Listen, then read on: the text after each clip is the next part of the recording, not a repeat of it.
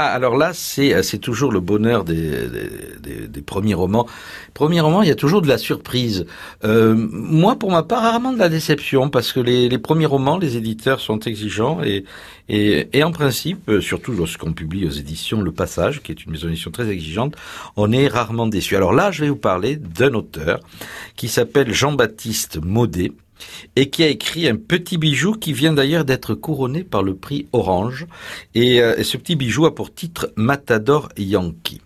Alors, Matador Yankee, c'est donc ce premier roman d'un auteur euh, dont je n'avais pas euh, entendu parler jusqu'à présent. Euh, c'est normal, c'est un premier roman, mais il a aussi une vie par ailleurs, il est géographe.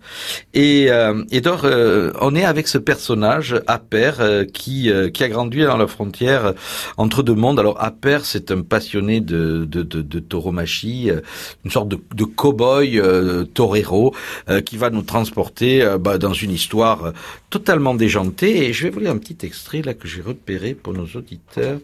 Appert avait prétendu qu'il était capable de torérer seul toutes les bêtes. La Providence avait stoppé les toreros qui devaient l'accompagner. Leurs noms étaient barrés sur les affiches. Ces lâches pouvaient rester chez eux ou crever au fond d'un ravin. Avec la victoire de l'équipe de foot du Mexique, Don Armando s'était montré bouillonnant. On avait pu commencer l'alcool prévu pour le lendemain. De toute façon, c'était étrange de voir un gringo arriver jusqu'ici et sembler s'y déplaire. Il valait mieux que tout le monde se bourre la gueule que de le prendre pour un demi-dieu débarqué d'une caravelle.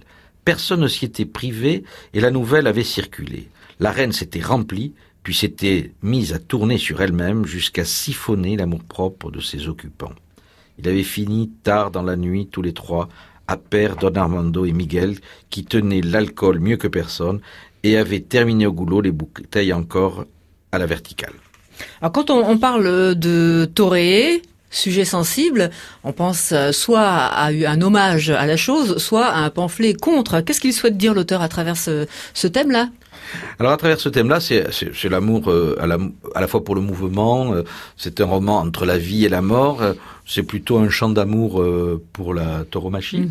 Et, et je pense que ce livre devrait être lu. On, aura un autre livre dans une autre émission, ben aussi par, par les anti-taurins et comme aussi par les aficionados, parce qu'il célèbre à la fois la vie, la mort, l'art et puis le tourbillon que représente ce monde taurin avec ses couleurs, avec avec ses craintes et puis et puis également avec toute la fête qui tourne autour de la tauromachie. Donc on s'attend à quelque chose d'assez sensuel. Sensuel et puis très très bien écrit. Le texte est parfait.